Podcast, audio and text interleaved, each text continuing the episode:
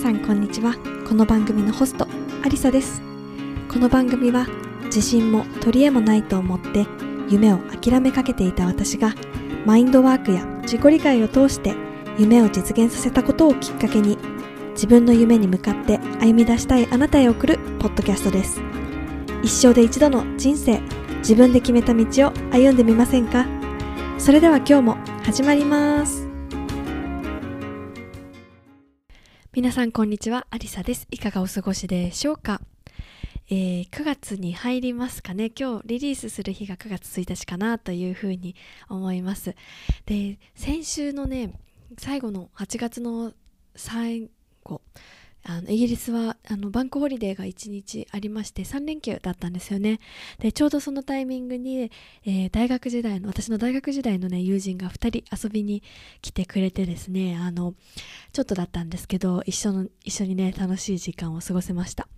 で1人はあの日本からもう1人はチリからね来てくれて。で久しぶりに本当に会って、まあ、コロナとかもあってなかなかみんなこう住む場所も違うしなかなか会えなくて会えたのはもう4年ぶりぐらいだったんですかね。でも知り合ったのは大学生の時なんで一緒に数えたんですよね。何年こう付き合いが続いてるのかなっていうと、まあ、12年ぐらい続いてるっていうことでそんなねこう毎日毎日連絡取り合ってるわけじゃないんですけどこうしてあのね4年ぶりに会ってもなんかつい先日あの一緒に学生時代を過ごしてたかのようにねあのうん、あのたくさん話ができて嬉しかったです。何よりねこうなんかこう昔の思い出を一緒に話せる友達ってやっぱりあの今ね住んでるところにはなかなかいないのでなんか昔こうだったよねとか共通の話題今共通の友人が今こんなことだしてるよなんて話をね近況を聞いたりだとかしてすごくねあのなんか日本がね恋しくなったりそしてでも来てくれてこうしてすごいいい時間を過ごせてよかったなっていうふうに思います。で先日ねそのちょうど来てくれたタイミングであの地元のねあのフットボールチーム、えー、サッカーのねチームを応援に行きました。で日本人選手がね所属していることもあってあのスタジアムにね応援来てる方日本人の方ものすごく多くてあちらこちらであの日本語が聞こえました。なんかねここは日本なんじゃないかってちょっと勘違いしそうになるくらいにねたくさん日本人のサポーターの方がいらしてあのなんかね一緒に応援したんですけど、まあ、残念ながらねチームは負けてしまったんですけどすごく私自身もね初めて見るプレミアリーグを経験できてすごく面白かったなっていうふうに思います。うん、で、まあ、これからね、まあ、来月まあ、来月っていうかもう今月になるのかな。9月はまたねあの違うあのホリデーもあの予定しているのですごくね楽しみだななんていうふうに思います。でそしてね今日のメインの話とつながるんですけど私が、えー、イギリスに来て丸2年が経ちました。えー、9月1日の2021年の9月1日にイギリスにあのやってきてそれからねまるっともう2年が経ちました。本当あっという間でしたね。でこれからの生活が丸あこれから丸2年経ったのでこれからの生活が3年目になります。でまあそれについてねあのまあこのこの2年間を振り返りながらそしてこれからについてね今日は話したいなっていうふうに思います。でちょうどねあのこのエピソードを収録している前日に、えーえー、イギリスのねあの申請していたこう滞在をね延長してするためにね延長していたビザのね申請が下りてもう正式にねあのこれからもあのしばらくイギリスに入れるっていうことが決まっあの分かってまあ申請してる時点で分かってるんですけどなんかねやっぱりあの許可がの本当本ちゃんのねあの正式な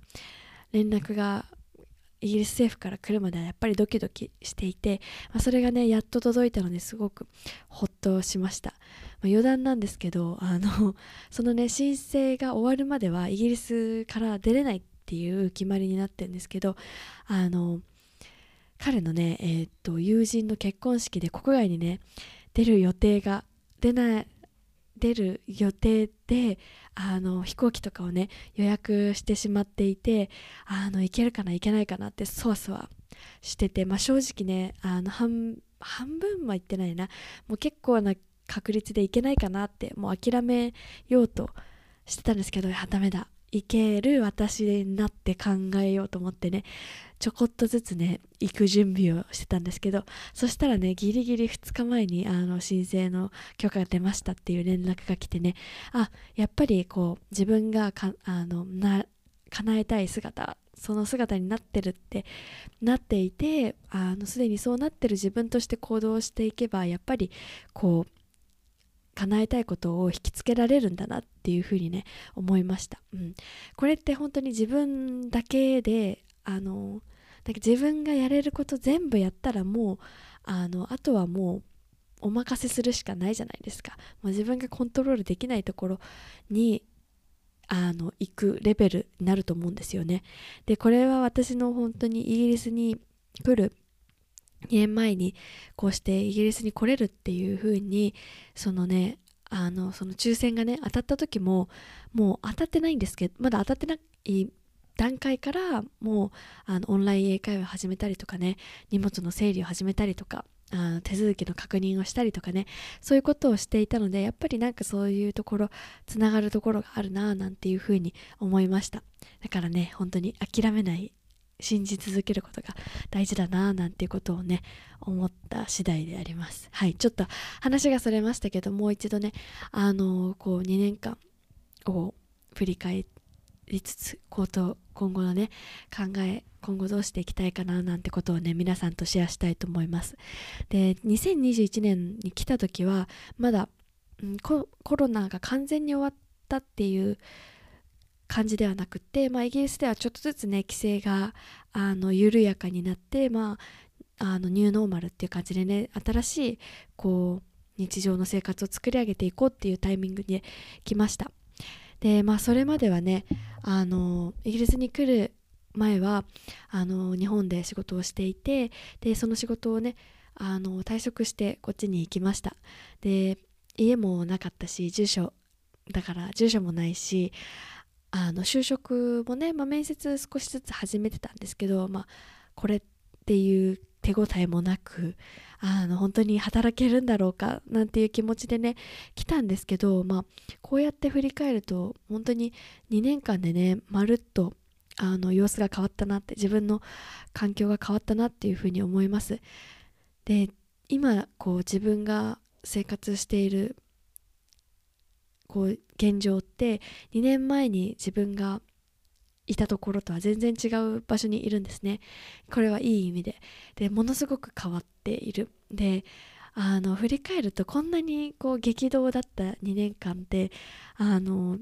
初めてかなっていうふうに思いますね。そうまあ学校を卒、まあ、高校卒業して大学に入った時とかもまあ劇的に変わった。と思うんですけどまあそれからね学校卒業して働き始めてからの1年1年っていうのは結構あの似た感じを繰り返していて、まあ、あの働く場所が変わった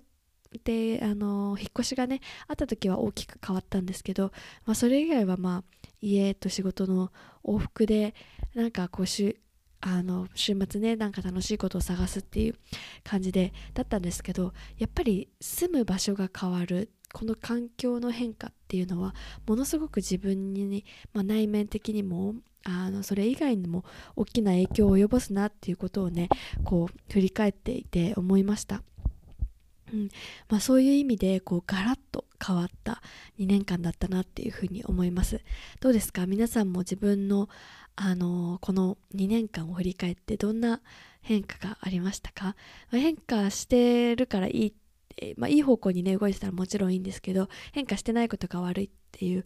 わけじゃなくって、まあ、自分のね内面的な変化ももしかしたらあるだろうしこれをね聞いてくださってる方はこう自分のマインドとかね自分のやりたいことに関してこうアンテナが張っている人が多いのかなっていうふうに思うのでねあの私もこうして振り返って話すんですけどこのね聞きながら皆さんもこの2年間どうだったかなっていうことをね振り返ってほしいなっていうふうに思います。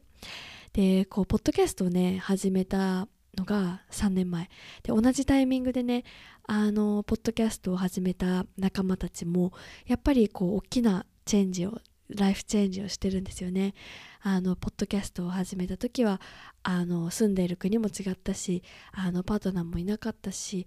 あのでも今はパートナーいてあの結婚したりだとかあの子供を産んで、えー、育てている途中だったりだとかね。あの本当に大きなライフチェンジなイベントがねたくさん起こってたり私も私であの日本からイギリスに引っ越してきたり。でまた違う方はね仕事を辞めて自分で起業してもう起業その仕事で一本でやってるっていうもう覚悟を決めましたっていう方もいらっしゃるしね、まあ、いろんな形があると思います。どれがいいとかどれが悪いとかあの優れてるとかそういうことではなくってそのね変化を起こした自分にねまずはあよくやったねって言ってあげてほしいなっていうふうに思います。私自身もねこう振り返って2年間振り返ると本当にあっという間なんですよね。なんかもう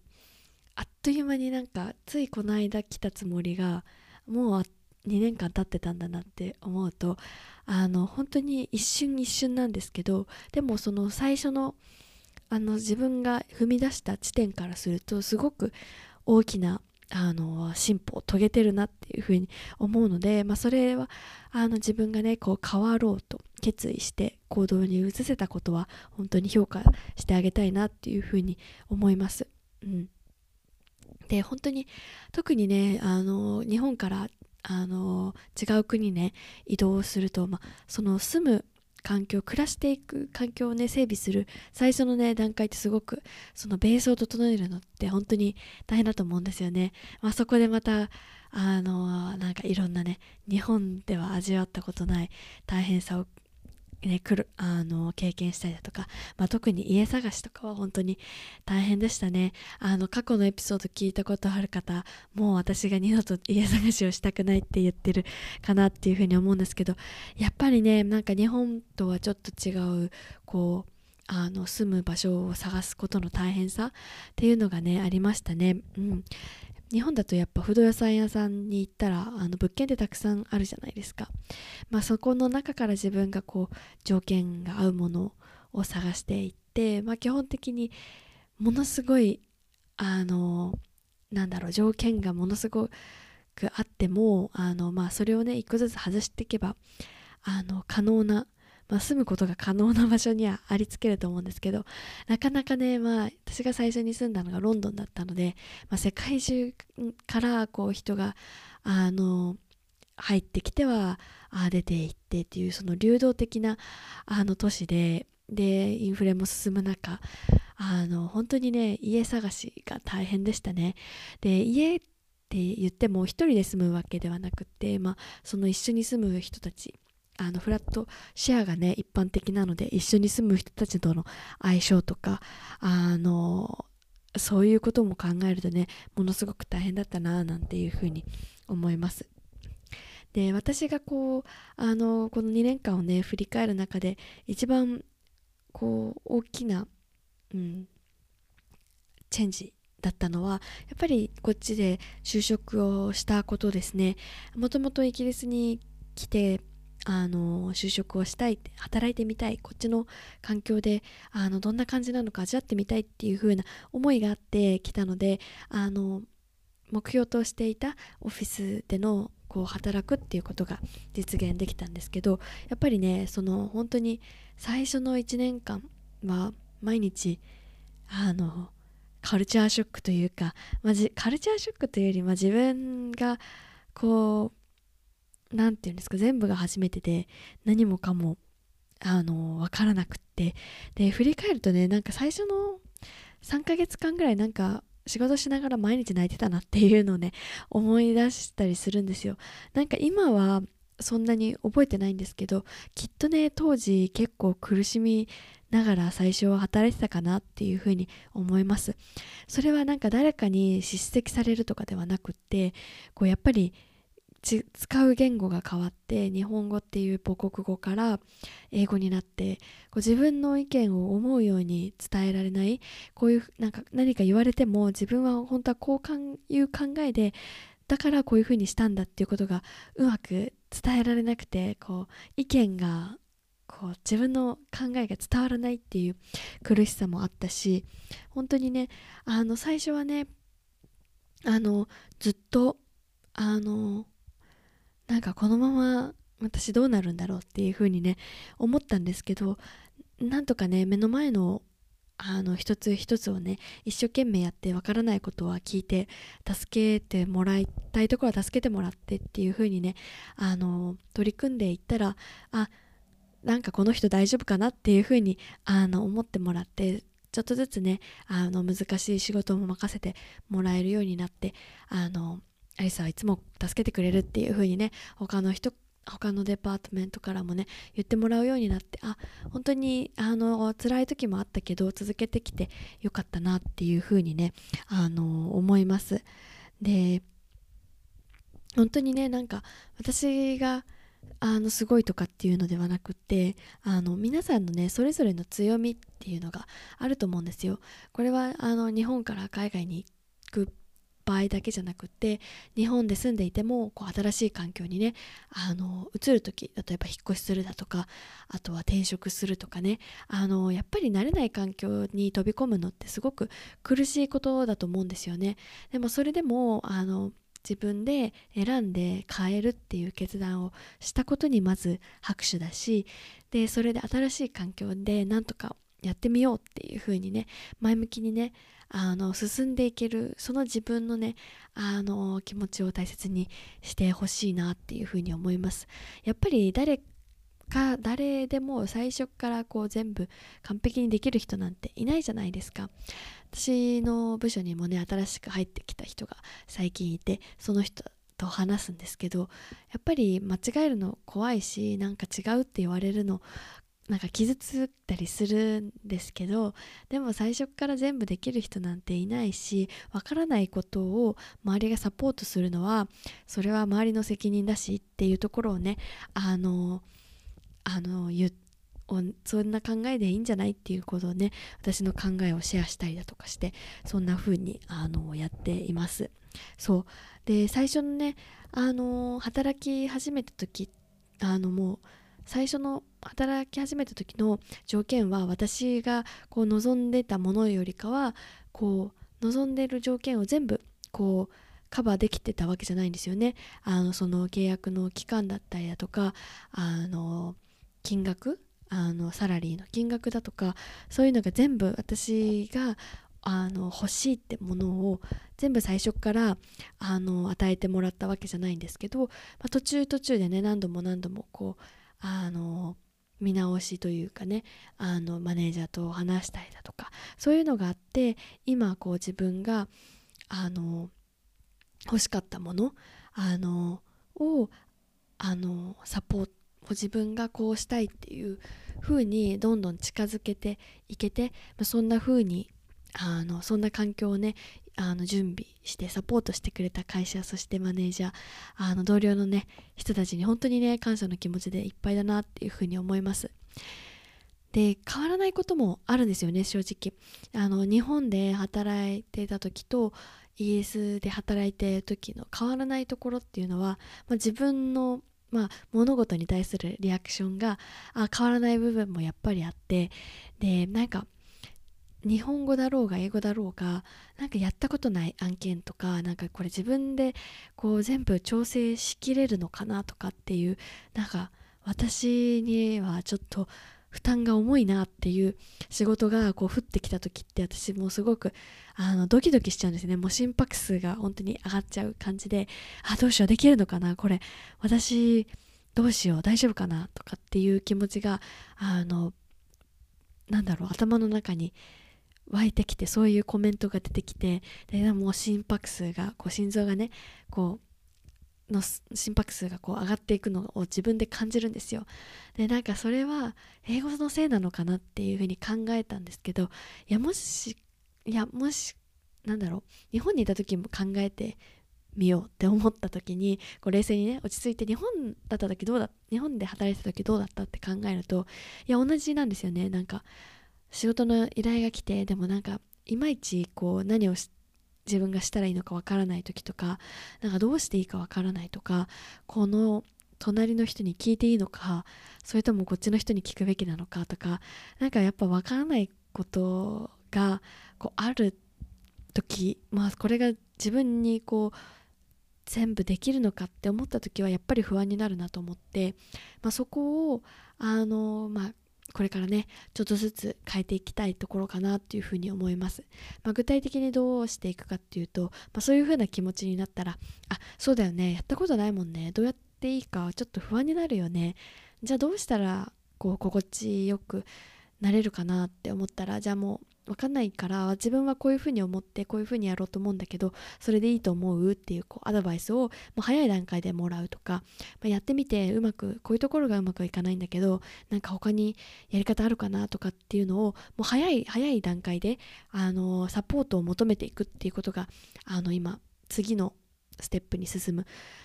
次の自分次のステップなのかなっていうふうにねあの自分で思っています。でさっきも話してて思ったんですけどやっぱりあの1年だろうが2年だろうがあのやっぱ年月ってすごくあっという間に過ぎてくんですよね。あの留学に行く方もそうだしワーキングホリデーに行く方あの1年とか2年とかやっぱりパッと聞いた感じあ1年あるし2年あるしっていう風に思うんですけど体感ね本当にもう3ヶ月4ヶ月ぐらいにギュッと感じるんですよその2年間とか1年間が。からやっぱり自分が今どこにいるかを把握して次今こういう現状なんだなってじゃあ自分がどんな風になっていたのかなじゃあそのためには何が必要なんだろうっていうのをねやっぱりあの時々ねまあ、時々っていうかもう本当に毎日見直して自分が今どこにいるかじゃあ理想の自分に行くためには何がどんなアクションをしたらいいのかっていうのをねちょっとずつやっぱ日頃のあの小さなところからアクションしていくっていうことが大事なのかなっていうふうに思っています。でなんか1年あるし2年あるしって思ってるとなかなかねあの自分がやりたいこととかっていうのが後回しっていうかまあ後でやろう後でやろうってなってると本当にね時間があっという間に過ぎるんですよねだからそのうんあの限られた時間、まあ、そもそもね生きているいつどうなるかわからないこの私たちの命をどういうふうにこう使っていくかその生きている一日一日をどういうふうに過ごしていくかっていうのは本当にあの大事だなっていうふうに思っています。うんまあ、これからあの海外に行く方あの留学とかワーキングホリデーとかあとは駐在で行く人もいるのかな駐在に帯同する方もいらっしゃるかないろんな方がいらっしゃると思うんですけどあのうん、自分がやりたいことを自分が叶えたい目標とかっていうのをクリアにしてそこに向かっていくにはあのどんなアクションが必要なんだろうでそれは本当に実際にこう行動することだけではなくってその自分のあの持ってる考え方の癖に気づいてそこにアプローチしていくそういうアクションも必要かななんていうふうに思っています。はいという感じでねあのまあ一個一個2年間のね一個一個のエピソードを見ていくとあのこのねエピソードあの本当に永遠に終わらなくなるのでその私がこう振り返って思うのは本当に2年間っていうあっという間に過ぎていった中でこう自分がねあの目標としていったことが一つ叶うとあの次にどうしたいかっていうところをあの設定してまたそれに向かってあの進んでいくっていうことが大事なのかなって思います。私も最初にイギリスに来た時あの最初の目標はあの就職をするっていうところでした。でそれが叶ったら次は何したいかっていうと、まあ、その働いている先であの結果を出すというかねあの自分があの働いていることで会社にいい影響を与えてるっていうそれをあの自分自身で証明していく、まあ、誰かに認められたいっていうのはもちろんあると思うんですけど、まあ、自分自身がねあの納得できるような形で入った頃よりできることが増えたこういうことが増えたとかねそういうのがじゃあ今度できたらじゃあ次に何をしたいかどういうあのうん、どういう成果が求められてるのかなって。じゃあ私はそれが何ができるのかなとかね。そんな風にアプローチしていくのがいいのかなっていう風に思います、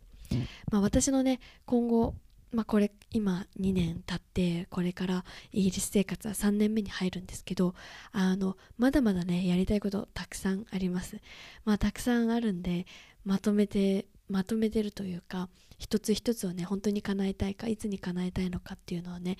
あの一つずつ毎日ね繰り返し見つめてるところなんですけど、まあ、私自身としてはねあの何よりも自分が心地よく暮らせるようにしたいっていうのがあります、まあ、そのためにね何ができるのか、まあ、仕事の面だったりあの環境住む環境だったりあとはあとは何だろうなお金との付き合いとかねあとは日本にいる家族や友人との付き合いとかね、まあ、いろんなところがあると思うので、まあ、そこをね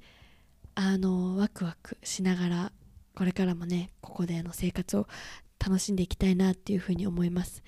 あの2年前の私が今の私を想像できなかった通り今の私が2年後3年後の私がどうなってるかってもうねさっぱり想像つかないんです。まあでもね笑顔いっぱいであの自分の人生をね楽しいって思って過ごしててやればいいなと思って、まあ、そのためにね今自分ができることを重ねていってその未来を作っていきたいななんていうふうに思っています。はいということでね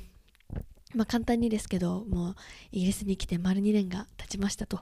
まあ、そこをね振り返りながら、まあ、今後自分としてどんな風にあに進んでいこうかなっていうのをね、ま、完全にあの私の何パーソナルなことなんですけど、まあ、聞いてくださってる皆さんの中にもねあの海外にこれから行く人もいるかもしれないし海外に行きたいって思ってる人もいるだろうし実際に今現在住んでてあの壁にぶち当たりだとかあのもしくはねすごく調子良かったりだとかね、まあ、いろんな方がいると思います。まあ、自分のねあの今聞きながらね自分の2年前って一体何してたんだろうとかね。で反対に2年後はどんな風にしてるんだろう。じゃあ具体的にはどんなことなんだろう。それってどんなこと？それをしてる私は楽しいのかなとか。そんなことをねイメージをあのちょっとねこのエピソードが終わった後目をつむって2分3分考えてもらいたいななんていう風に思います。はい。ということでね今日も聞いていただいてどうもありがとうございました。また次のエピソードでお会いしましょう。バイバイ。